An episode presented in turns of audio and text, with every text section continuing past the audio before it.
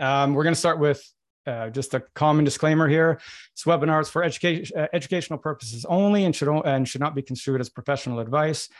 Your tax and investment situation is unique and requires a competent professional to evaluate your specific set of facts and needs. Please contact a professional to receive advice on your tax accounting or investment situation. Okay, sure everybody understands that. So now that we have that out of the way, let's, um, yeah, let's just try to kind of work through some of these questions here. Okay, so and these none of these are in in any particular order. And I also um, this morning there was a bunch of other signups uh, that came in uh, with some questions. So they're not on here. So if we have time, I'll circle back around to those because um, there were some good questions in there. But um, I think there were maybe four or five. Okay, so question number one. Uh, Canada Revenue adjusted my return, uh, my returns, and say I owe them another nine hundred dollars. They changed my foreign tax credit calculation on my returns, and I could only get 15% US tax on my US pensions. My accountant says said that it wasn't worth the fight with CRA, and I had um, and had to pay the amounts. Do you? I need a second opinion. Okay, so I, th- I think I know. I think I know what happened. And when with, with a lot of these questions, I don't have full context, so I'm going to do my best to answer them. Uh, but if I'm missing some information, you know, it's going to be tough. So um, if, if for some reason I don't answer your question the way um, you think it, it, probably should be answered because I'm missing that info, just just um, shoot me an email. Uh, so in this case, it sounds so. So what happens when when you claim a foreign tax credit on your Canadian return? In a lot, and we know that clients know this, you, you, you often get a review letter from CRA. So let's say you claim a $2,000 foreign tax credit on your Canadian tax return. You e-file the return, you know, in April you get to June or August or even September, or even we're getting these still in the fall, CRA will send you a review letter saying, can you please um, show us the calculations for the $2,000 uh, foreign tax credit? Now, in this case, that's probably what happened. They probably received the letter. Uh, they sent in either their US, I'm, I'm, I'm going to assume in this case that this is a US citizen living in Canada. So they sent in probably their US return or a transcript showing how much US tax they paid um, and they and they likely have gotten a response because it's been assessed here, and they they know they owe a specific amount of extra tax. Uh, they likely claim more than fifteen percent. So why why can you only claim fifteen percent tax uh, on U.S. pension? So um, and, and once again, we're we're going to try not to get too technical um, today, but just generally speaking, so.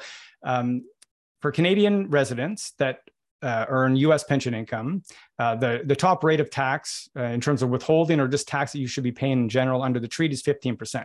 So let's say they actually paid 20% on their U.S. tax return on their U.S. pension, then they try to claim 20% tax on their uh, uh, on their Canadian tax return. CRA would only give them credit for 15. So that's probably the difference. The difference is I'm just kicking out the difference between whatever makes up the $900. So the difference between 15 and what they claimed. Um, and then the question, well, how do you resolve this? So likely, if that's the case, the Canadian return now is correct because they've adjusted it. What you have to do is go back and correct the US return. So the way it should have looked on the US return, you should only paid a maximum of 15% on the US pension. And the way you do that is you use um, that form 1116, which is the foreign tax credit form on the US 1040.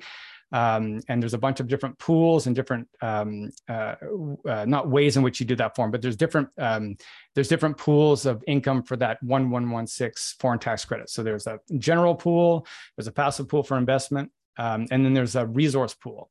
And a resource all the resource pool does is um, reduce um, uh, specific amounts of tax on specific um, income down to the treaty rate. So you would you would claim a resource foreign tax credit on the US return to get down to 15%. So if you do that, then the result should be you pay 15% on the US um, pension in the US. Um, and then you pay whatever tax you pay in Canada and you get credit for 15%. So, um, long story short, looks like CRA likely made the right adjustment.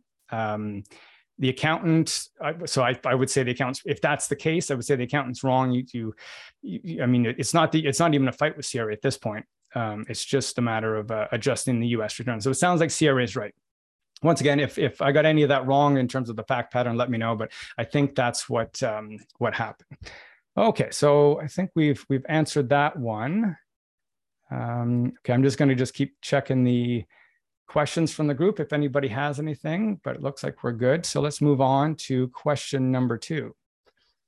Okay. Um, question number two Can we claim uh, Canadian mortgage interest deduction on our American taxes? Uh, and then number two, how does the Canadian mortgage impact our taxes, if at all? Okay, um, we get this question a lot. Uh, this has changed a little bit. So um, new tax changes only allow you to claim mortgage interest up to $750,000 of mortgage where it was a million dollars before. But honestly, I mean, this would be a different conversation for like domestic Americans, Americans living in, in the US. But for Americans living in Canada, you know, so these deductions, you know, there's lots of deductions that happen on Schedule A. So this would be your itemized deductions. In a lot of cases, we don't bother because a lot of cases, you know, you're not going to end up paying US tax anyway. So it doesn't really matter how much you drive down your US tax because you have enough Canadian tax to offset any US tax that you um, that you pay. I mean, that's not always the case. You might have situations where in, in Canada, you, you have a really large RSP deduction that you don't get on the US side. So that really drives down your Canadian tax. So you do want to find ways to, to reduce your US tax. But in a lot of cases, we don't we don't bother with mortgage interest deduction. It's just more time on on the files um, and doesn't add any value. So, um, so I'd say in most cases there's not an advantage um, unless your Canadian tax rate's really low. But if your Canadian tax rate is really low, it's it's often that your U.S. tax rate's low as well. Um, oh, and then number two, how does the Canadian mortgage impact your taxes at all? I mean, honestly, unless I mean, I'm assuming this is on a principal residence. Unless it's it's on rental income, which you get a deduction for against other income, it probably doesn't you know, we could get into, you know, converting the mortgage to be able to, to deduct it for investment purposes, but we're not going to get into that today, but likely doesn't impact taxes um, at all. Okay, uh, let's just check here. Uh, okay, um, so there was a question just came in here from probably the previous question. Are distributions taken from a fixed annuity considered distributions? Yes, in most cases, from a fixed annuity would be considered distributions from a pension and would attract the same 15% tax. So here, let me let me just um, uh, let me just circle back around to that. Um, so the 15% will relate to um, U.S. pensions paid to a Canadian resident, regardless of whether that individual is a US citizen. So it'll be 15%. So it's going to be a max of 15%. So if you're a non resident of the US, uh, you don't file US tax returns, you're in Canada, you'll always have a 15% withholding on the taxable portion of the pension. Because often there'll be a taxable portion and there'll be a non taxable portion. So on the taxable portion of the pension, uh, and on the US side, you're going to pay whatever US tax on your US tax return, but only to a maximum of 15. So um, uh, for non-residents of the US, it'll always be 15. For American citizens or green card holders, it'll be um, whatever your tax rate is US up to a maximum of, of 15. Okay, uh, let's see here. Uh, okay, uh, another good question. Same as uh, US Social Security pensions. No, US Social Security pensions are completely different. So in that case, um, US Social Security is only taxable in the country where you're a resident. So for, you know, most of our clients are Americans living in Canada. So US Social Security is only taxable on the Canadian return. And we put disclosures in the US return uh, to explain under the treaty why um, US Social Security is only taxable in Canada. Uh, and that would be the inverse would be true. But if you're in the US and you're claiming, so you're being taxed on Social Security, you're not often filing Canadian returns. So, uh, yeah, completely different, often no withholding at all on US Social Security. Um, and then the difference being you're only taxed on 85% of your US Social Security in, in Canada. But in order for it not to be um, uh, taxable on the um, on the US return, you have to put in treaty elections. Um, Okay. Just reading somebody else, anything else? Okay, good question here. Okay, so what happens if, uh, for a Canadian resident, a non-US person, the US source pension um, does not withhold any tax? Okay, so this happens a lot. So, um, I mean, you want to avoid that if you can. So if you get, uh, if you're a Canadian resident, non-US person, um, and you get um, if, and you get um, payments from U.S. pensions, and they don't withhold.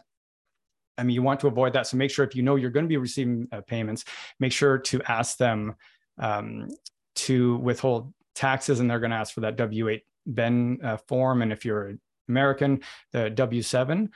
Um, but if they don't, then you're the only way to correct that because it's not it's not often that I mean it's often that they don't withhold. Sometimes they over withhold. So if they over withhold or they under withhold, you have to file a 1040 NR. So 1040 NR is a non-resident U.S. tax return. You would file that to pay the appropriate amount of U.S. tax, and then whatever tax is um, calculated on that return, you get a credit for, just like if it was withholdings. Okay, all right. Thank you for those questions. Great questions. So let's move to the next, um, let's move to the next question here. Okay. I recently inherited a US IRA from my mother in the US. Can I transfer it to my RSP? Um, okay, so once again, assuming this individual lives in Canada.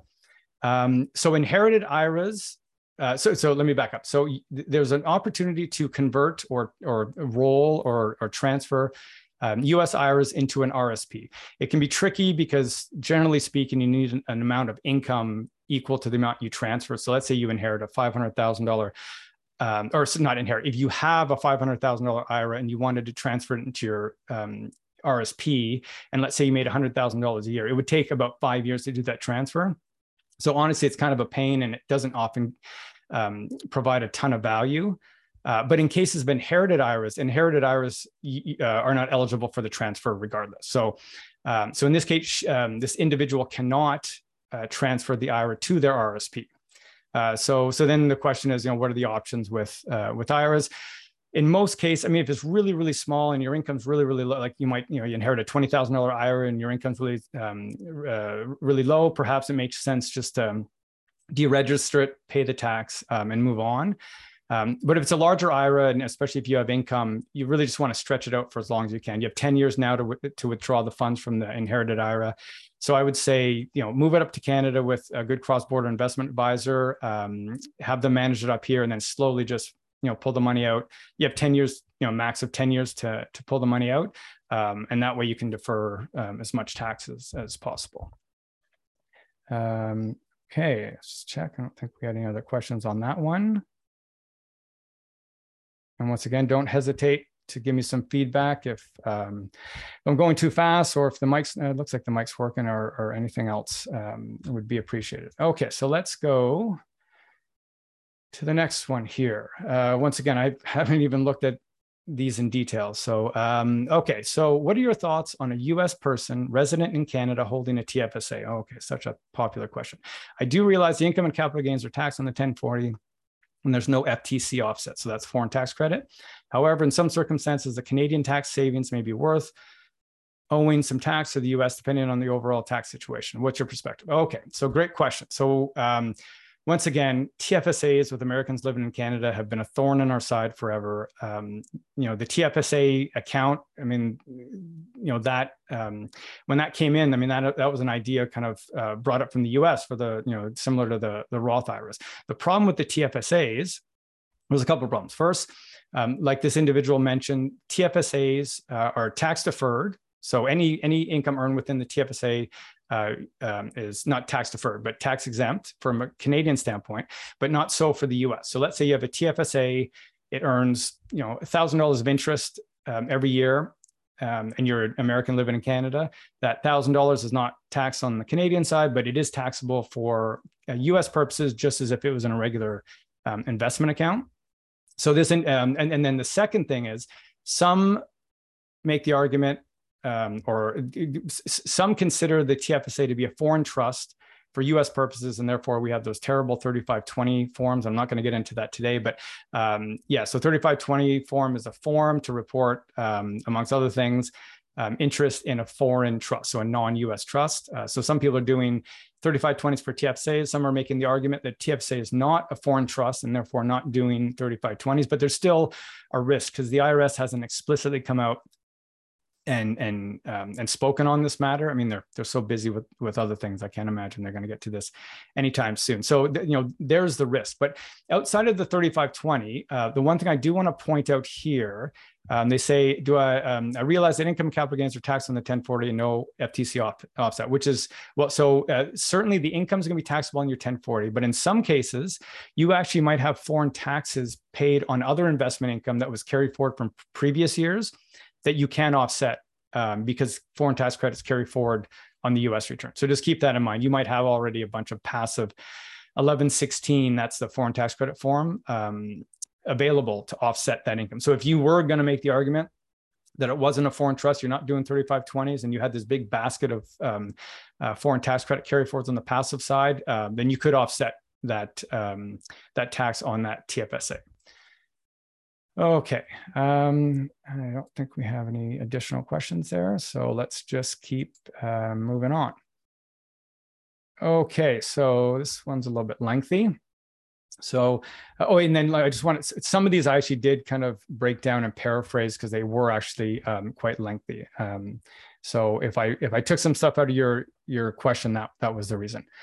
Uh, I try to keep the same spirit of the question though. Okay, um, I moved back to Canada after working in the US for many years on TN visa. I'm not a US citizen or green card holder. Okay, as a new tax resident of Canada, I, can, I cannot keep my regular brokerage account in the US. Yep, true. Thus, I transferred my sizable stocks in kind to a Canadian brokerage. Okay. Um, I understand that my previous gains accumulated before I entered Canada are protected from Canadian tax, and there was an adjustment cost basis to my stocks to the fair market value. Yep, um, can you clarify when the adjustment occurred to the FMV? Does this occur on the day I crossed the US Canada border?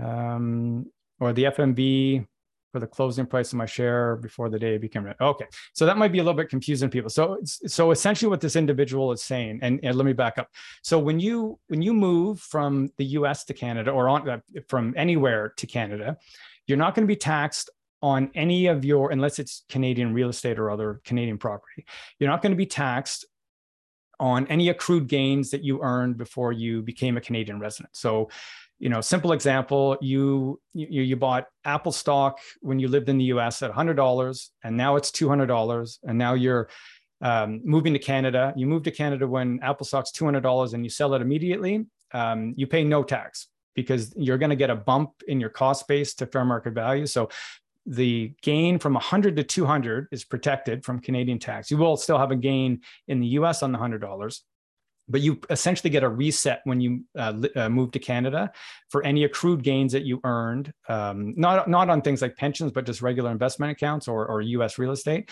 uh, when you enter Canada. So th- they do that um, so that you're not taxed on you know many years of, of prior year gains. So this individual is asking, you know, what is the timing of that? Um, I mean, if you look at the Tax Act, you know, they say immediately before, um, and they don't mean the day they mean immediately before. So what we we tend to do, and you know, in most cases, is not going to make a difference. You just use the closing price on the day you become a Canadian resident, and use those values um, as your fair market value when you enter, and that becomes your new cost base for Canadian purposes, um, which which can actually be quite tricky because then that's why you know, I'm not a big fan of leaving investment accounts in the U.S first because a lot of the investments down there like muni bonds you know are not efficient for canadian purposes. Us dividends often compared to canadian dividends are not that efficient. Um, and then you have t11 uh, 35 uh, filings. But not only that now you have a set of investments and statements. You have a cost base in the us that's different than the cost base in canada. So you have to track cost bases on both sides. That's why planning for investments before moving to canada is really important um, but yeah, to answer this question, I would just use the closing price on the day you move to um, Canada, or not the day you move necessarily, but the day that you set up for your residence, which is often the same date. So the day you become a Canadian resident, that would be the day that you use the closing price for all your stocks um, to readjust your basis on the Canadian side. Okay, so hopefully I answered that. Um, let's see. Okay, doesn't look like we have any other questions here. Okay, um, yeah, I mean, this came in in just as a, a subject to an email, but I, I, I did respond and ask if it was a question. So dealing with RSP slash IRA for expats living in Canada. So I think maybe they just want a general overview. Um, so let's you know let's say you have an RSP and you have an IRA. Uh, I mean, first, if you know if you're in your working years, you'll likely contribute to your RSP to reduce your Canadian tax. You won't get a you won't get a, a deduction on your US tax return for any for any RSP contributions. However, that won't really matter because we want to drive down Canadian tax as much as we can. And the IRA is either going to be from an inherited IRA or an IRA you had before you moved to Canada and then you moved up here. So the only, thing I would say there is, um, you know, all things being equal, and this is not always the case because RRIF or RSPs will convert to RIFs and, and there's some other planning there, but you probably want to draw down on your RSP or RRIF before your IRA because your IRA can actually stay deferred as it is inherited down the chain to um, uh, to uh, other beneficiaries. So that's one of the, the, the bigger advantages. When you pass away, you can roll your RSP to your spouse, uh, but when the last spouse passes away, that RSP comes into income. So that's not the case with IRAs. They can continue on and be tax deferred uh, to the next generation. Now they've capped that at 10 years, but at least you get an extra 10 years, which is a huge amount when, when you're talking about compounding um, uh, going forward. So, I mean, you know, I'm not sure exactly what they wanted um, uh, answered from this question, but it just gives you a good general overview of um, IRAs versus RSPs. Okay, uh, another question. Is there another question here? Uh, what about departing capital gains tax for US? Okay, good question. So departing capital gains tax for USA. I think there's actually a question below here that that um, asks about that. So we'll uh, I'll leave this for now, and then we'll um, circle back around to that question. Okay. Um, oh, oh, this looks like this is the question. Okay, there you go. Um, I moved I moved from Canada to US um, in August of 98. As required, I filed my departure notice to Revenue Canada for the stock I had and deemed as sold market to market price and paid capital gains tax. Um, so what they're saying there, when you leave Canada, your assets are deemed to be disposed as if you sold them, you pay your exit tax, and then you are a non-resident of Canada. Now, when I sell the stock in the US, shall I use the market to market price as my cost base? Makes sense to me or the original acquisition costs um, years before the departure date? Okay, great question. Okay, so once again, when an individual becomes a non-resident of Canada and they leave Canada, they sever their ties, and they're and when they're actually considered a non-resident, which is different than you know an American moving to Canada, because Americans, by virtue of their citizenship, maintain taxation. Uh, so much different. So Canadian leaves, severs ties, becomes a non-resident of Canada. Uh, not all of your assets, because if you have Canadian real estate or some resource properties uh, or RSPs, uh, those are not deemed to be disposed, but just regular investment accounts um, are deemed to be disposed. So as if you know you um, you sold them. So once again, let's use a very simple example. You had Apple stock that you paid $100 for. When you leave Canada, it's worth $200. Um, when you leave Canada and you become a non-resident, that $100 of gain is fully taxed in that year that you leave. Now, the question they're asking is what happens, and, and you're assuming that you didn't actually sell the Apple stock. You're down in the US now. You still own uh, however many shares of, um, of Apple stock uh, with original cost base of $100. Um, so they're asking now when I sell it, do I um, pay tax on the full $100 or, um, or a different amount? Um, and, um, and there's some, there's some relief here um, it doesn't make a lot of sense and it doesn't seem very fair that you pay $100 of gain to the US or to Canada, and a couple years later you pay $100 gain to the US with no offsetting foreign tax credit. So within the treaty, um, there, and let me think the so article uh, article thir- article 13 paragraph 7 i think i think that's right article 13 paragraph 7 um, uh, that paragraph outlines just this where you can elect to be treated the same on the US side as you were on the Canadian side. So essentially, all that happens, it gives you a bump to your cost base on that Apple share to $200. So when you sell it, your new basis is 200.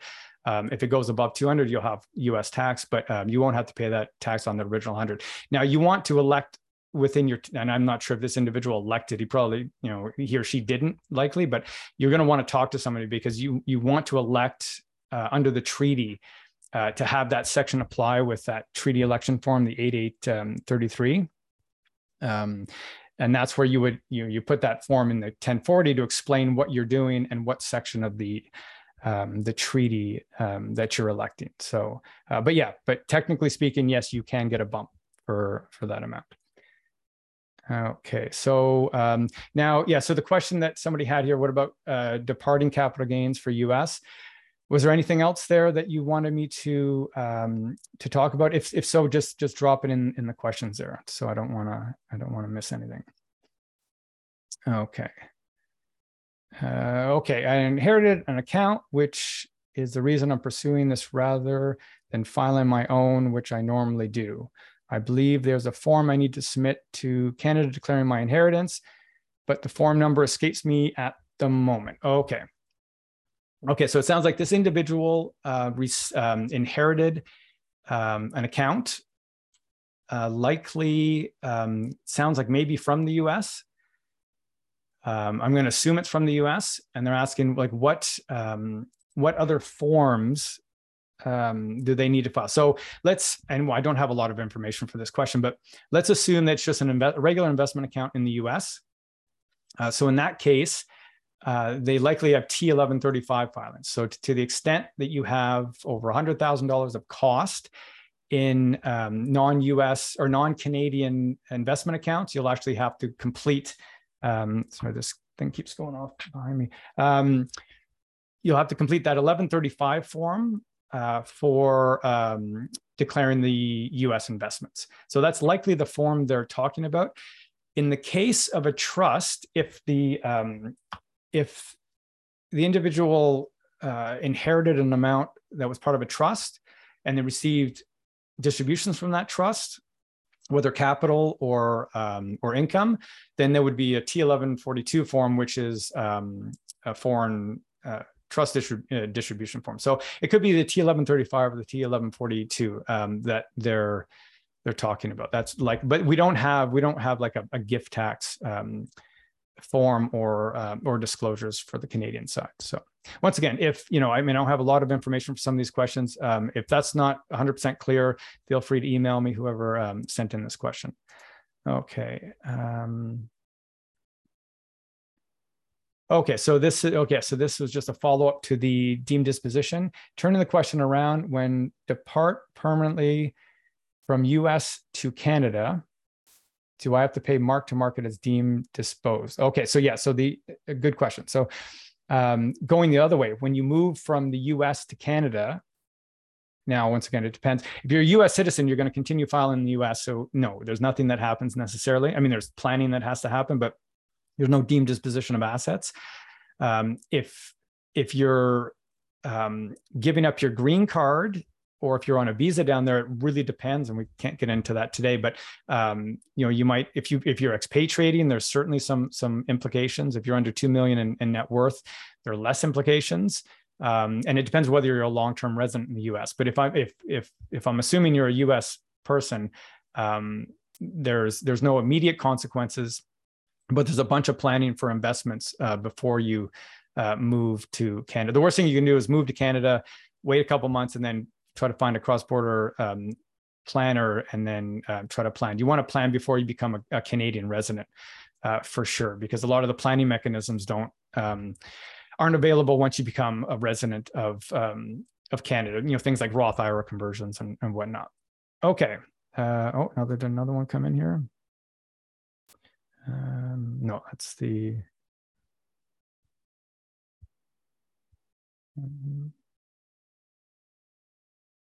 Oh, okay. Yeah, it was a follow up to the TOD, um, the the transfer on death.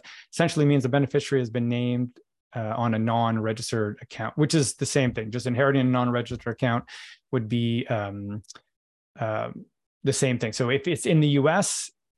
and you have U.S. assets, um, then it would be a T1135 filing uh, to report the assets. I mean, that's just one. You know, that's one part of it. You'd actually have to um, make sure the withholdings are appropriate on there. I'm not sure if this is for a U.S. person or not, um, and then and then planning around that investment account.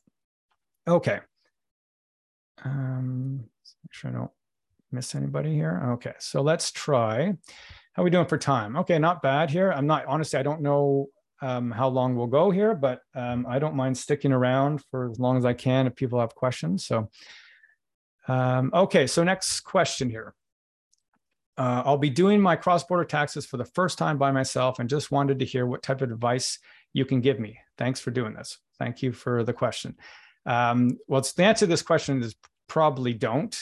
Um, and I know that's tough for a lot of people. I mean, I, I, I you know, I wish there was a, a, way, especially for simple returns, for people to really do them well on their own. But it, this is analogous to like, honestly, me trying to you know change the brakes in my car it's it's it's so difficult to do properly and it requires so much experience because everybody's situation is so different that being said if your situation is so straightforward where you might have a t4 um, uh, for employment income and that's all you have um, it's certainly doable. You might, you know, you do your Canadian return with Canadian tax software. You do um, your U.S. return with um, uh, whatever U.S. software that you you can find, and you have a 2555 um, uh, earned income exclusion. So there's really no calculation at all, other than you know an in and out of the uh, employment income on the 1040. And then once again, and this is assuming you have no investments, you make sure you do your FBARs properly because FBARs done incorrectly or filed late can be um, can be terrible. Um, so certainly doable. But once you once you when you have rental income, you have investments, you have other deductions, it becomes it just becomes tricky. So you know there's certainly options. So if you want to do it yourself, there's you know you can you know um, there's really no there's no program that does both of them together. Uh, no retail program and not even a professional program. Like in the office, we use separate Canadian um, tax software and separate US tax software, and the two don't communicate with each other at all. Um, and you know, we get this question all the time: Why does somebody not design that?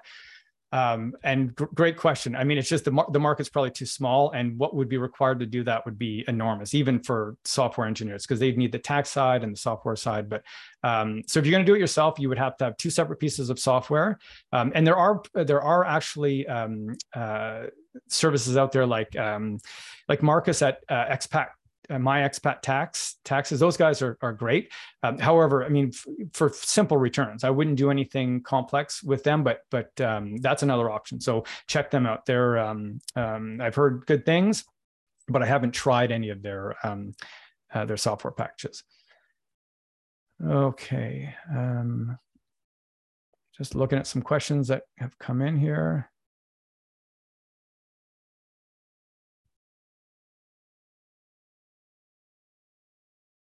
Oh, okay, so we're just there's quite a few here. So I'm just going to keep going with some of the questions that have come in um, earlier. Okay.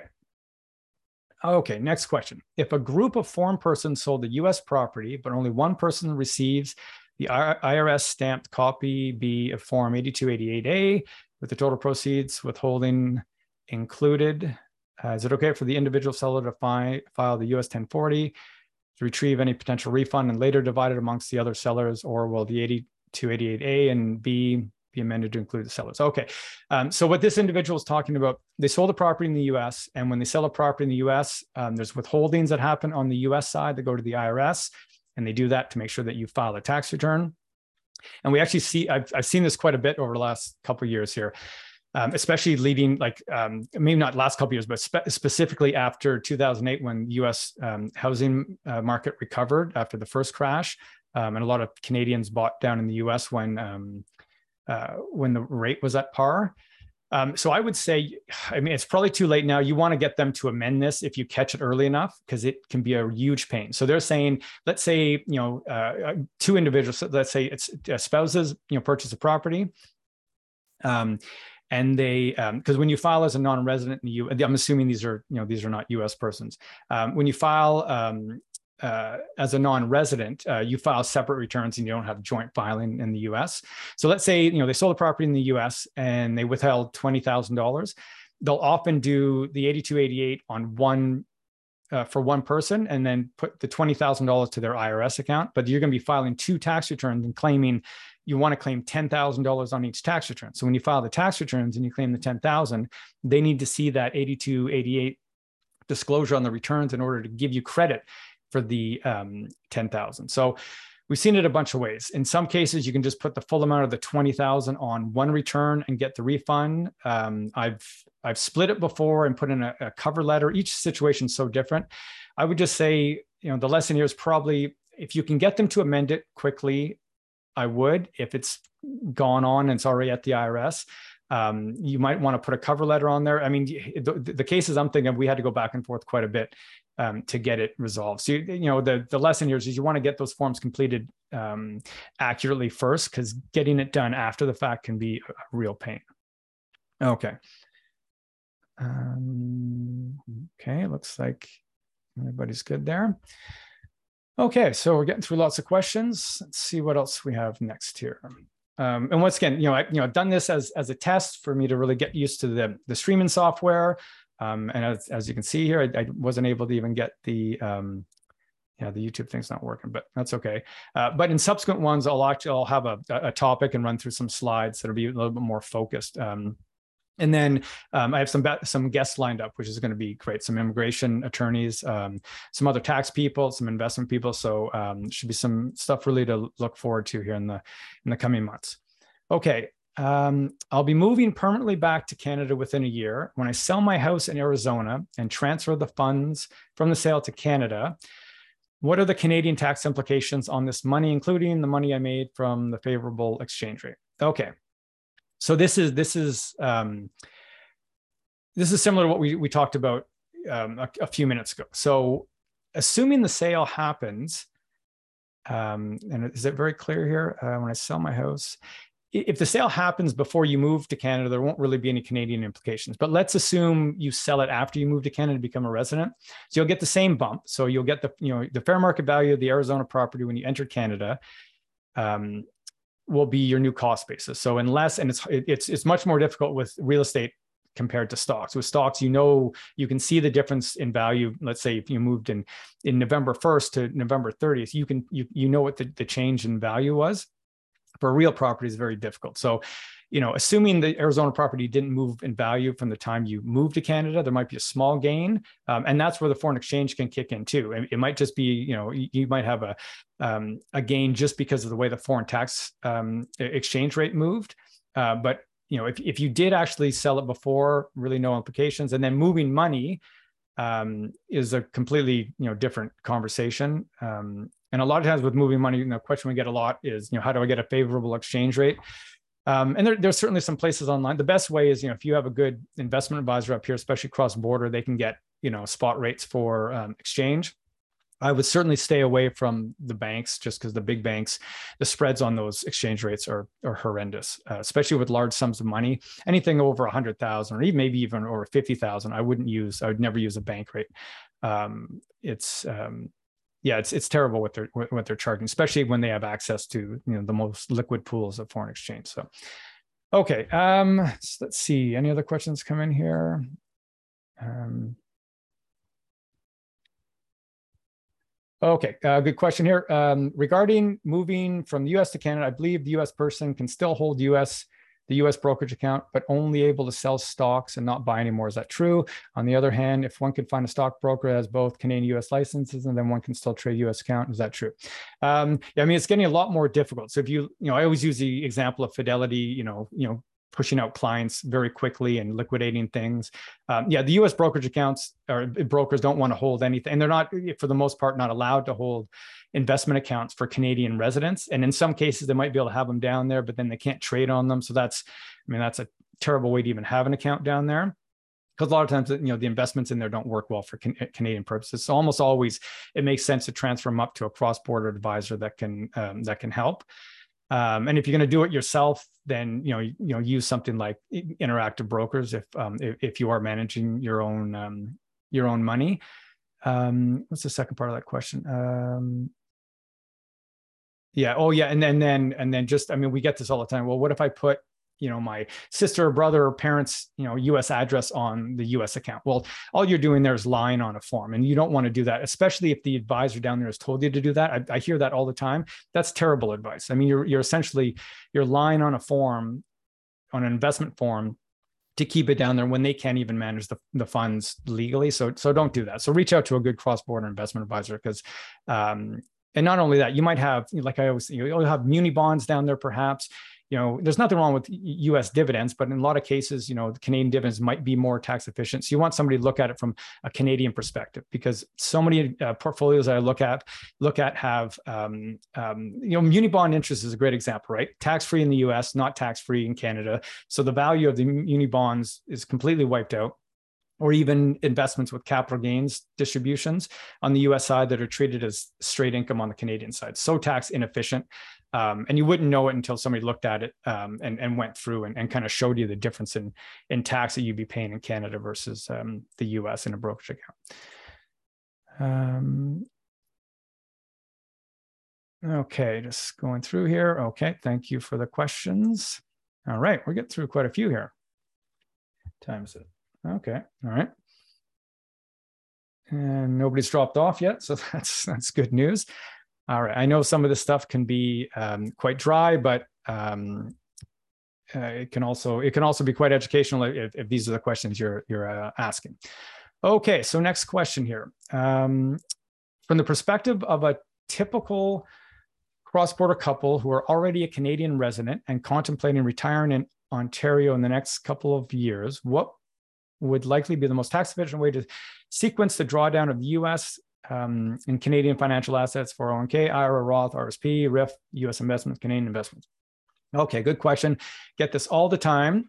I mean, first thing I would say is, um, I mean, you want to plan for this before you're doing any drawdown, right? So if you're moving to Canada from the US, you want to look at all the investments. There might be some investments that you sell before you enter Canada. You might, you know, convert some of your Roth to, or some of your IRA to a Roth. Uh, you might convert your 401k to an IRA. There might be a bunch of things you, and you need to do that before you become a Canadian resident. So just make sure that you're doing that planning before, um, before you move to Canada. Um, but just generally speaking, in terms, because the question is, you know, the sequence of drawdowns, and this is this is very general um, advice. Um, but you want to probably pull from you know the RRIF accounts first, um, and potentially the U, you know the the, the non-registered investment accounts, you know the ones that um, uh, that are after tax, um, because the Roth and the IRAs are the ones that you know if inherited by um, by children can um, can be you know deferred for another 10 years. So those are the ones because all these investments can roll to the spouse tax free so you know once the second spouse passes away if you still have the roths and the iras and those haven't been drawn down as much you know you, you're always going to have your minimum withdrawals. So that's you know that's going to be that you know something you're going to have to take regardless. But um, if you have a choice you want to keep those accounts intact and let them just compound and grow over over time. Once again compounding over 10 years makes just a huge a, a huge difference. So um, and once again you know you know they'll have to you know even when even if they have to withdraw those funds you know um, if the kids have to withdraw the funds in 10 years it might be that they're in a much lower tax bracket than you anyways and they reinvest those funds in rsps or whatever and you continue with that um, uh, that compounding growth. So um, kind of a, a general you know uh, answer to that question, but it's hard to get into the specifics without really sitting down and, and doing full planning. Okay. These are all great questions. Thank you all for sending them. These, these are amazing. Okay. Um, can I keep all my investments in the US if I became a Canadian resident? I have dual citizenship, Canada, US. Are there tax consequences? So uh, we've we already talked about this. I wouldn't keep them in the US because I mean the question is like, what's the you know what's the what's the value or what's the advantage of keeping them in the us i mean maybe if you're managing your own funds and, and you really understand it but the problem with having the us investments in the us especially if they're managed by a us investor they likely have no conception of Canadian tax, which is fair enough. I mean, I you know I don't wouldn't expect anybody to the conception of Canadian tax or planning. So a lot of things are being left on the table. Um, uh, and the way in which those portfolios are are designed are likely not um, great from a Canadian perspective. But and then and and then most U.S. brokerages cannot even hold um, non uh, non-registered um, investment accounts for Canadian residents anyway. So, uh, but we yeah we touched on that quite a bit in previous questions. Okay, let's try this question here. U.S. investor has been told ITIN is expiring, but need to file for rental income. How to quickly how to quickly to renew without giving up passport uh, so we can file quickly. Um, Canadian, Canadian contract consulting in the US. Oh, okay. Uh, so essentially, what this person's asking is how do they renew their ITIN? I think so. Um, to the extent that you're not um, a U.S. person or a green card holder or, or um, a U.S. citizen, uh, you you know you, you have a social security number. But if you need to file a U.S. tax return, so you might have, let's say, you have a, a property in Arizona or um, you know rental property anywhere in the U.S. and you're filing 1040 NRs. Um, they're going to give you an individual tax identification number. Um, so what happens a lot of times these ITINs they expire and you have to renew them. I mean, uh, one of the reasons for this many years ago, um, people were fraudulently, you know, uh, uh, claiming dependence on 1040 returns um, and collecting huge amounts of refunds. So um, they've had a lot of these ITINs expire automatically. Uh, but a lot of times when people have to continue filing, need to renew them. So I would say you can renew them um, without a tax return. So the, the best way to renew an ITIN is just to file it with the tax return. Uh, but what they're asking here is um, they don't want to give up their passport. So one way of doing it, which I would never recommend, is to send in the um, the uh, W-7 application, which is the uh, application for um, renewing or just getting a new um, a brand new ITIN and you need to show identification. So one of the options is to package up the W7 with your passport and send it off to them in the mail. So and then they they actually do send it back to you, but I would never risk having my passport in the mail. Um, so what you can do is you can actually just go down to the passport office. And I know, I mean, it's been tricky because the passport office has been so busy lately, but um, you can go down to the Canadian passport office. You can get a um, uh, a certified copy of the passport. So what they'll do, they'll take a copy, they'll certify it, and that can go down with the W7 to get the ITIN. So that's probably the best. Um, that certainly will be the, the best option. You don't want to you don't want to throw your passport in the in the mail and hope it comes back, uh, especially with all the lineups at the passport office. Okay, let's see what's next. So like Jeopardy here. All right. Um, I don't know if this even fits, but I'm thinking of taking my Social Security next year when I turn 62. I also thought about taking my CPP now. Since I'm unable to work anymore and it's only a few hundred dollars, do I need to do both at the same time? Uh, okay, you, you don't need to do both at the same time. Um, you know, the longer you wait, the more you'll you'll get if you defer both CPP and, and Social Security. Uh, the only thing I would say there is just know that your social security can be reduced um, and we won't get into the calculation here by your CPP. Uh, so the best way to actually work that out is actually to call the Social Security Administration and say, okay, well, I'm thinking about taking Social Security. I'll be taking CPP as well, and just see how much your Social Security will be ground down by the um, um, by the, the Social Security rules. Um, once again, it's kind of a topic you can get down to the weeds in, but um, yeah, you, you can certainly do both at the same time. Just just know that your social security will get ground down by your uh, uh, uh, your social security get ground down by your CPP, uh, not necessarily dollar for dollar, but uh, they can tell you the calculation at the department. Okay. Um, Okay, curious. Um, curious if there's a fairly comprehensive list somewhere, tax related questions people looking to re- relocate from the US to Canada should get answers to go before we go, a place to begin where those of us know we don't know where to begin. Fair enough. Uh, what questions we should be looking for and who to go to to ask various, uh, various questions. Okay, great question. Um, well, I would say, I mean, there's not a lot of great places because it's such a niche specialization. I would say, um, you know, my blog has a ton of Q and A's and and articles on uh, moving to Canada from the U.S. So that would be a good place to start. Um, so philhogan.com. Um, and uh, you know, I'm I'm going to try to do better to maybe try to organize this in you know in in um, in some of the resource um, pages, but um, you know you can search on here, and, and there's you know there's years and years of, of articles. The YouTube page um, has a bunch of podcasts and, and videos related to um, uh, just what you're asking there. Um, one good place, and I actually saw this question. I just put this up here. Um, Phil Hodgen, which is interesting, not Phil Hogan. Phil Hodgen um, is another cross-border lawyer, or, or a cross-border lawyer. Um, and his site is absolutely amazing. He he he's been doing this for a long time, um, and the amount of educational information he puts out on this um, this website is is great. It's quite technical, uh, but I would suggest this one. Um, search through this. He has uh, great content. Uh, really, really knows his stuff. He's been doing it for a long time, uh, and the resources on this this website are just absolutely phenomenal. Um, there's some other. I mean, off the top of my head, if you Google the Serbinski Forum, that's a forum with Q and A's that um, has actually been around for a long time. Um, yeah, it's it's it's tough. It's I mean it's it's just kind of a hodgepodge of articles, and there's no real big guides out there. There's actually there's there's some decent books, and I don't know how, how updated they've been, but there's some books um, like uh, Moving to Canada or Americans in Canada that were written by some of the tax professionals back in the day. You might want to check those out. But um, Yeah. Oh, yes. And then of course, uh, uh, our Facebook page, Americans in Canada Facebook page, there'll be a link at the at the end here. That's a great place to, to ask your questions because the community there has been absolutely amazing. Um, I mean, I try to answer some of the questions, but um, it's it's um, it's tough. But you know, a lot of people are giving good answers to um, a lot of the questions, especially when they relate to maybe non tax items, but just moving to Canada in general. So that's a great place to um, ask your question. I'd spend a lot of time trying to moderate that to keep spam out.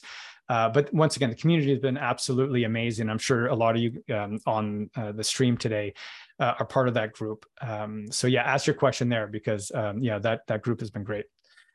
Okay, so uh, let's see what we have next. Um, Okay, I'm a Canadian who married an American and moved to the US in 86. My husband passed away in 2015, and I'm considering moving back to Vancouver or Toronto. I would be living on investment income or digging into principal. From listening to your show, I believe I need to file, in effect, sell all of my investments and repurchase them the day after moving, right? Okay, well, no, that's not right. I don't think I've ever said to sell all your investments um, and repurchase them after moving, they might be thinking like the actual um, the actual language in the in in the tax act is that you're deemed to have purchased and resold, uh, but that's usually on um, you know, um, or that's on the way in, in into Canada. So you, you know, purchased and um, or sell and, and repurchase. But yeah, I would never advise anybody to sell all their investments and then repurchase them when they when they move to Canada. Um, a lot of times, what we'll do is we'll, you know look at por- portfolios. Some things um, you might want to sell. Some investments can't be held in a you know, Canadian brokerage account because let's say they're proprietary to, you know, Fidelity or, or UBS, some some specific firm. Um, but you certainly want to do planning. You want to do planning for the investments before you move to Canada, because um, a big part of that is you know we talk about this a lot. You know, the 1135 filing um, to the extent that you have U.S investments in the US and you're a Canadian resident, you have you will have terrible 1135 filings. So essentially, every line of every statement will have to be disclosed on that uh, foreign disclosure, that T1135 form, if the assets remain in the US versus lumping them all into one group if they're in a Canadian uh, brokerage account. So um, yeah so the lesson here is just make sure you do planning for your investments before you move to canada. But no you're not going to have to sell everything and repurchase it after moving. You can easily move investments up in kind from us investment accounts to uh, canadian investment accounts. Once again you want to do that with a good cross-border team but um, yeah you won't have to sell everything and repurchase. Oh that's interesting. Okay so it looks like that's the the last question i have on here. Um, it doesn't look like there's a lot of questions coming in here. Does anybody else have any specific questions on this that they want to ask? I do have, um, I did have some questions come in. So maybe what I can do, I can look to see. Okay, so this morning we had some people join Oh, there's even more here now. So let's see. Oh, wow, that's a long question. Okay, so I have one that's very lengthy that it'll be probably too much to even read through for the group for, for the group here. see if there's anything quick I can. And these are just people registering. Okay. Yeah, and it's, there's some questions about foreign trusts um, grantor, non-grantor trust. I'm not going to get into that today. That stuff is so technical and it requires so much planning. I would say if you have a, you know, foreign trust I- issues, like reach out. Um, you know, we often require, we often need, you know, to get some tax, um, some cross-border tax lawyers involved to um, uh, redo some of these trusts or move, you know, um, assets out of the trust um, into uh, personal names. Um, we work with some really good cross-border um, lawyers in, in, Vancouver. Unfortunately, Victoria, we don't have a ton of cross-border lawyers to help, but um, we certainly have um, some some good lawyers over in um, in Vancouver. Yeah, if any and if anybody's looking, I would reach out to um, Christine Muckle at Legacy Tax in Vancouver. So big shout out to Christine Muckle. She she's great. She's helped lots of my clients.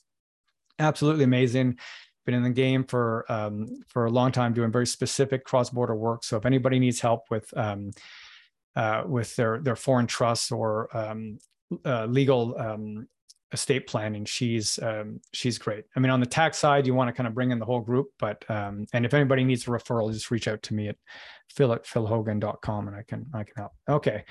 Oh, there were some other questions here that came in.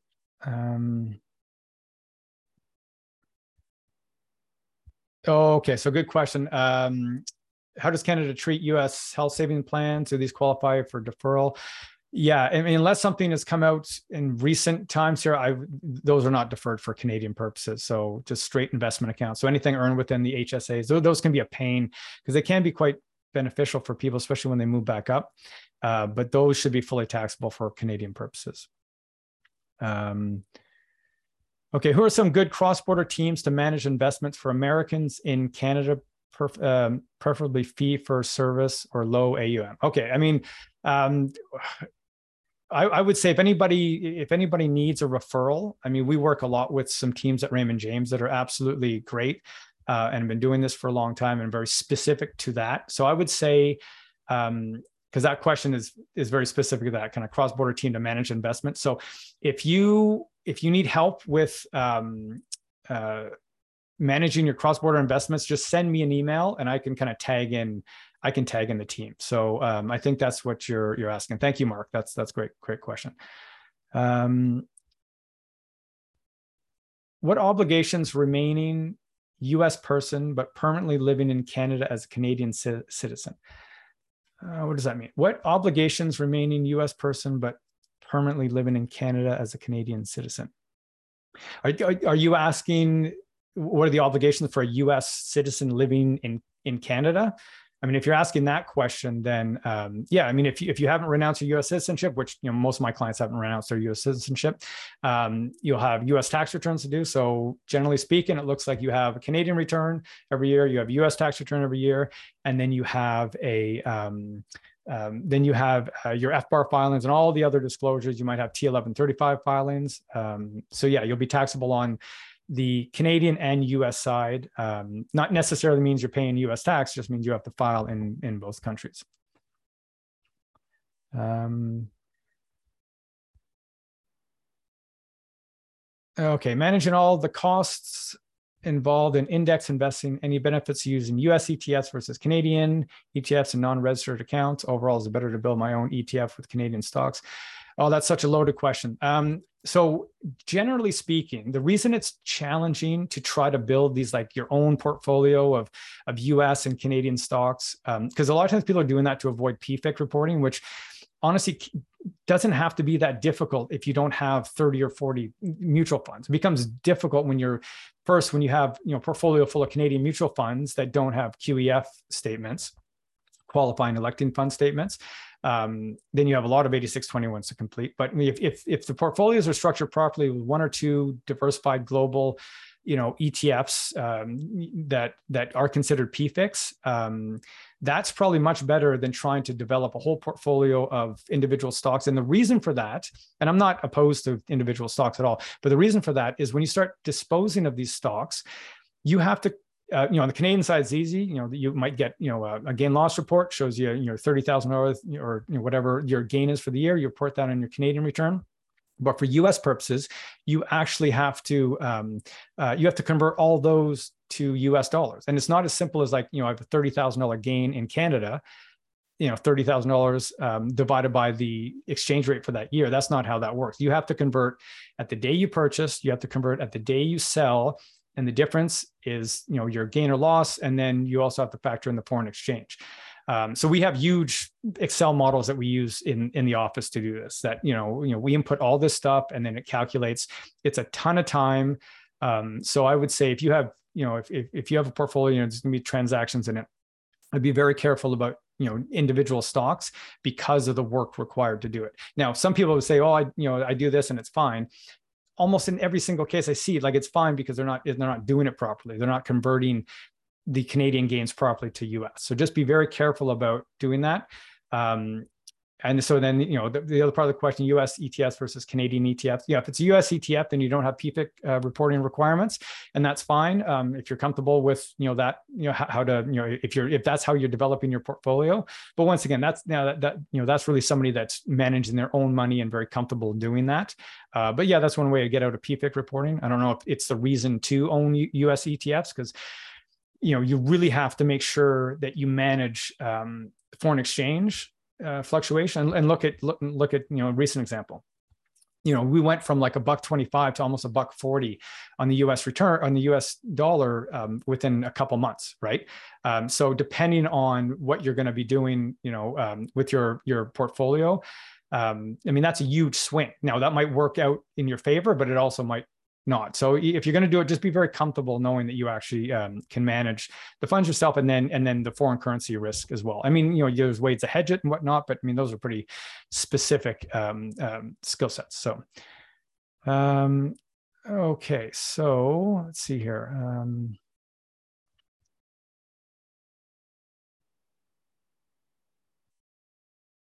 Okay, so a question. Okay, some some covered expats are subject to exit, exit tax if they meet certain conditions. Um, does this only apply to U.S. citizen green card holders? For example, Canadian citizen worked in the U.S. for 20 plus years but never became a green card holder.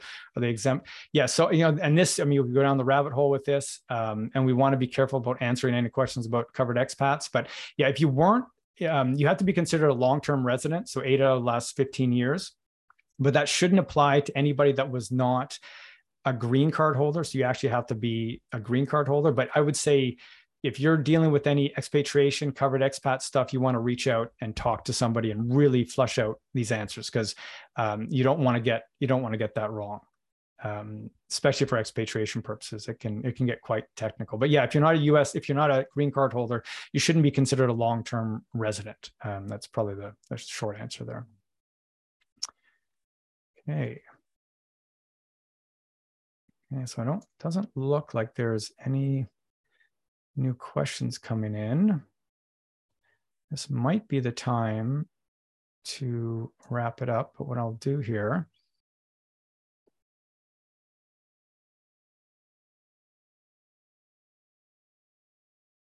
Okay. Um,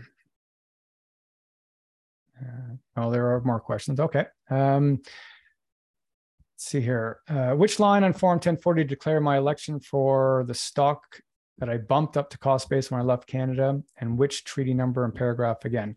Uh, so, so that's it's not really a line item. That's you're electing under the treaty. So it's um, and once again, this is not professional advice. You want to you want to sit down with somebody and, and, work through this properly. But um, that, that's Form 8833. 8833 is the treaty election form.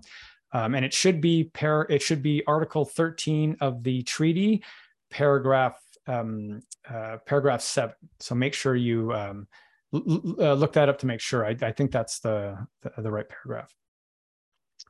Um, let's see what else we have here. Uh, on a Canadian POA, if a US person is named as an alternate or successive attorney, is FBAR required? I know filing is required if a U.S. person's name as an attorney? Uh, yo, that's a that's a good question. Um, I, I, mean, so FBAR filing will only relate to U.S. persons, and it will only relate to U.S. persons that have ownership or signing authority over an account. So if it's not a U.S. person, likely not. But you want to run down the chain with that and, and be very careful because if it's if you're a POA for a U.S. person, I would say you're going to want to get some advice about that, especially if you have significant uh, significant accounts. It's interesting. Um, I mean, we certainly have POAs, but it's usually individuals that are already U.S. citizens. Uh, you, know, it might be a um, a child who's a POA for their their parents, but they're all U.S. citizens. So, good question, but um, yeah, you want to probably get some follow up with that. Um, okay, you're welcome. You're welcome. Um, Okay. Uh, will the TFSA result in U.S. trust and FBAR filings? Okay, so we did touch on this a little bit you know, if you're making the argument that the TFSA is not a foreign trust, then you won't have foreign trust filings. So those 3520s, but some people are still doing those. So that's still a point of contention in the um, in the industry here. Um, IRS hasn't really ruled on it, so um, that's a conversation you want to have with your tax professional whether you're going to consider the TFSA a foreign trust or not. If you do consider it a foreign trust, you likely have 3520 filings, uh, but certainly you it, it's included on the FBAR. So all those accounts are included on your FBAR. So your RSPs are included on your FBAR, your um, your TFSAs, your uh, Canadian investment accounts, your Canadian bank accounts. Yeah, so TFSA certainly included on the FBAR. Um, Canadian resident staying in the US longer than 183 days. Has there been some change to the calculation for filing US? It seems to remember a change to snowbird rules. Um, it was interesting because we just put up a, um, uh, I mean, the snowbird rule changes, uh, I, I, think, related to COVID. It's interesting. We don't do a lot of snowbird returns at all um, on that side. It's mainly just Americans coming into Canada and, and, very, very few people kind of going down, uh, snowbirds even just moving down to the US. But um, so there's two things. There's the um, substantial presence test. So I actually designed a calculator on the website. So if you go to um, the website under resources, uh, or just I would just Google uh, Phil Hogan um, um, substantial presence calculator.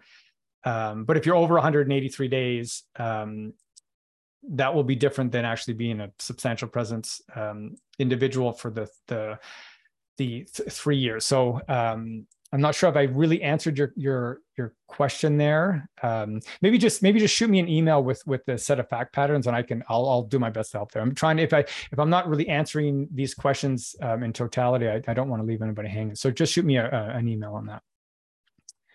Uh, let's see here. Okay, TFSA. If I want to open a TFSA with U.S. cash deposits, how do I ensure I do not run over my TFSA limit? How documents how to document to make sure I'm not over my lifelong TFSA. Okay, well, that's a really good question. I mean, that's um, that's tricky because, well, I don't know if it's tricky because when you deposit to the TFSA, they will, on their end, they will convert an amount to Canadian because they have to be tracking that balance. If that's what you're asking, um, they must be doing that at the brokerage side because that's the only way for them to know that you've either gone above or below your limit because it's being tracked. So they probably do it. They probably do it on the day that the amount goes in there. So they probably do it on the exchange rate, the day, the exchange rate on the day you actually um, deposit the money to the TFSA. But that's a good question. I don't know if I've ever run into that. Um, I don't know for sure, but I, I, think it's I think it's probably on the day that you deposit it. Um, um,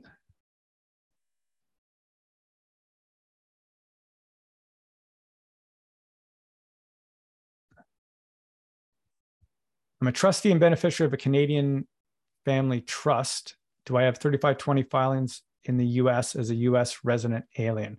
Um, oh, I would, yeah, I would say likely yes. And once again, if we're not going to get into the the weeds of 3520s, I mean, honestly, we try to stay away from as much of those filings as possible. And the reason for that um, a good example. You go through like the instructions on a form like that. Even the IRS doesn't even know the answers to some of these questions on on the form themselves that they've developed. So it, it's just there's so much risk in those forms. But I would say um, uh, it sounds like yeah, if you're if you're a U.S. resident with and, you're a beneficiary and, and and trustee, I mean yeah, one of those would probably kick you over, unless as a beneficiary you didn't receive a distribution for 3520 filings and 3520A. Uh, but yeah, if you're a U.S. resident, I would say yes, without any further information. Yeah, yeah. Um, Okay. All right. So looks like, oh, another one. Okay. And no, oh, I think they're answering that question. No distributions. Uh, yeah, but if you're the trustee, and it, once again, you can go down to the weeds with this, but um, it depends on whether you're considered an owner or not. It's something you're really going to have to probably get some advice on. It's not something we can probably delve into today. And I, I hate that because it's, you know, I, I do want to be helpful, but 3520s are just, um, they're just a minefield. Um,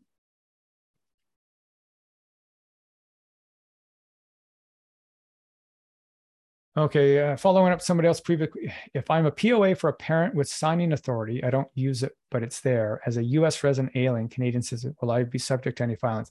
Okay, so that's a good example of like if you're POA and you have signing authority over um, any non-US account, and that account's over, you know, the highest balance in aggregate is over $10,000, you you likely have um, um, FBAR filings. I mean, you might have. I mean, if if you don't have ownership over the or beneficial ownership over the account, um, the income will be taxed somewhere else. But yes, certainly it sounds like FBAR filings for sure. And for everybody, um, I mean, there's been some court cases, some pretty scary court cases have come out recently about this. But for anybody doing their own US return, make sure on that Schedule B where you're uh, reporting your investment income for US purposes, there's those questions at the bottom. Uh, do I have interest in a foreign account? you know, my filing um, bars, and, you know, what country they located and then 3520 question, make sure to answer those questions. There was, a, there was a case where somebody answered no to that question and they hammered them with FBAR penalties. So uh, once again, I'm, you know, I'm, I'm, the last person to try to scare anybody about this because I don't, that's not how we, we operate at all. It's not, that's not how we, we run the practice. Um, uh, I would never, I would never do that. But I just these recent court cases um, really have seemed to have changed the tide. So if you're doing your own tax returns, make sure check out those um, those questions on Schedule B because um, one of the cases I think hinged on the fact that that individual said no to that question. Uh, and once again, I don't I don't think any of this is fair. I think I think those penalties are are so severe compared to you know somebody you know actually just missing that form and a lot of these penalties, and whether the the 5471 penalties or the 3520 penalty, like $10,000 per like um, late filing, I mean, those are absolutely not fair. I mean, those fair enough if you're a large company like Microsoft or Google and you have like foreign holdings and you have to file these forms and you miss them. Sure, the tax department, I mean, they don't mind cutting checks for $10,000 late penalties, but not for individuals. So it's it's so unfortunate that even exists, but um, right now that's the that's the case. Now that being said, we're not seeing a ton of those penalties. Um, but those recent court cases were um, quite scary, to be honest. Okay. Um, okay. I don't see any other questions come in. Let me just go back here.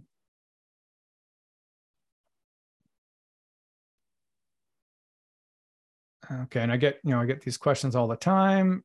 How can we reach out? Um, just keeping an eye on the Q&A here um, yeah, so um, you know, best way to reach out, like I mentioned, the Facebook group before. Uh, that community, that community has been absolutely awesome. So um, make sure to join there, um, ask your questions, and then um, please answer any questions that you feel you can you can answer. I mean, the, the community is great because everybody's just so engaged and ready to help. Um, uh, you can check out the YouTube page. Uh, I have a bunch. It's just muted my mic there. Yeah, uh, YouTube page for um, all the videos and the podcast. You can sign up for the podcast on Apple Podcasts as well.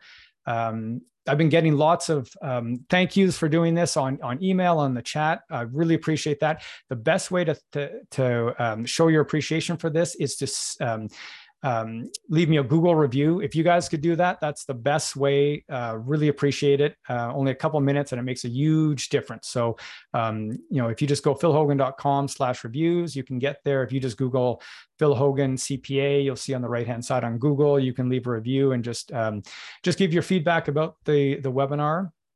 Um, the more feedback I can, I can get, the more of these I can, I can do for sure. Um, once again, I'm going to try to do these um, I mean, the Q and A's are great for sure, uh, but you know, I'll get to be more specific topics, um, and then we're going to get some guests on. So you don't have to necessarily just listen to me speak for you know an hour and a half, which um, I'm sure can get kind of tiresome here. So um, yeah, we'll have some investment advisors on here. We'll have some um, immigration attorneys. I have one lined up that's going to be a great um, uh, interview um, and then yeah just really just cross-border professionals. I mean that's that's really what we're we're trying to put on the the podcast on the youtube uh, channel. Um, oh you're very welcome. Yes thank you for all the kind comments on the chats there. Um, let's see here. Oh, okay. Yeah so um, i was just asked to put a link to the facebook page. So what i'll do here is I can, I'll do that. Uh, make it easier for people to find it.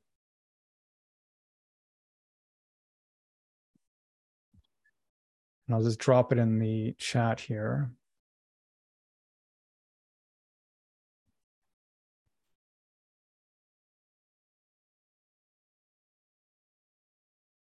Once I can get to it.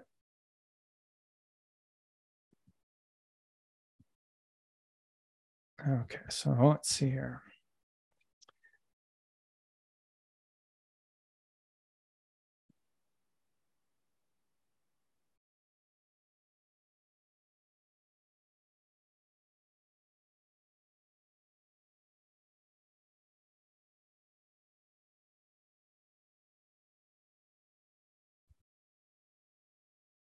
Okay, did that work for everybody? Um, okay, so hopefully that worked. And once again, all you know, all, all that information's on the website.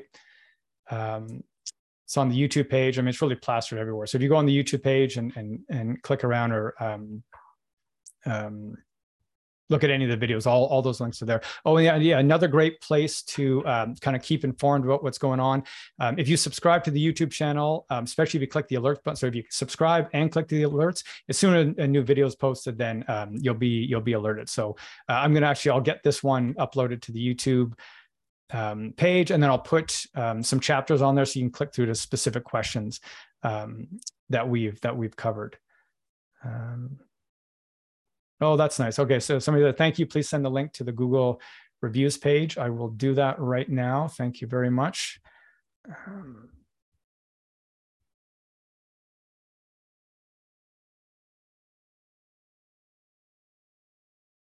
okay.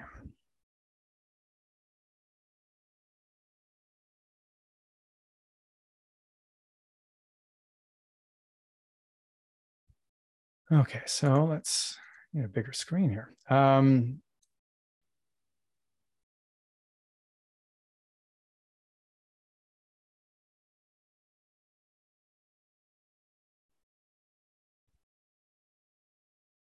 Okay, so that should take you straight to, oh, I should put, yeah,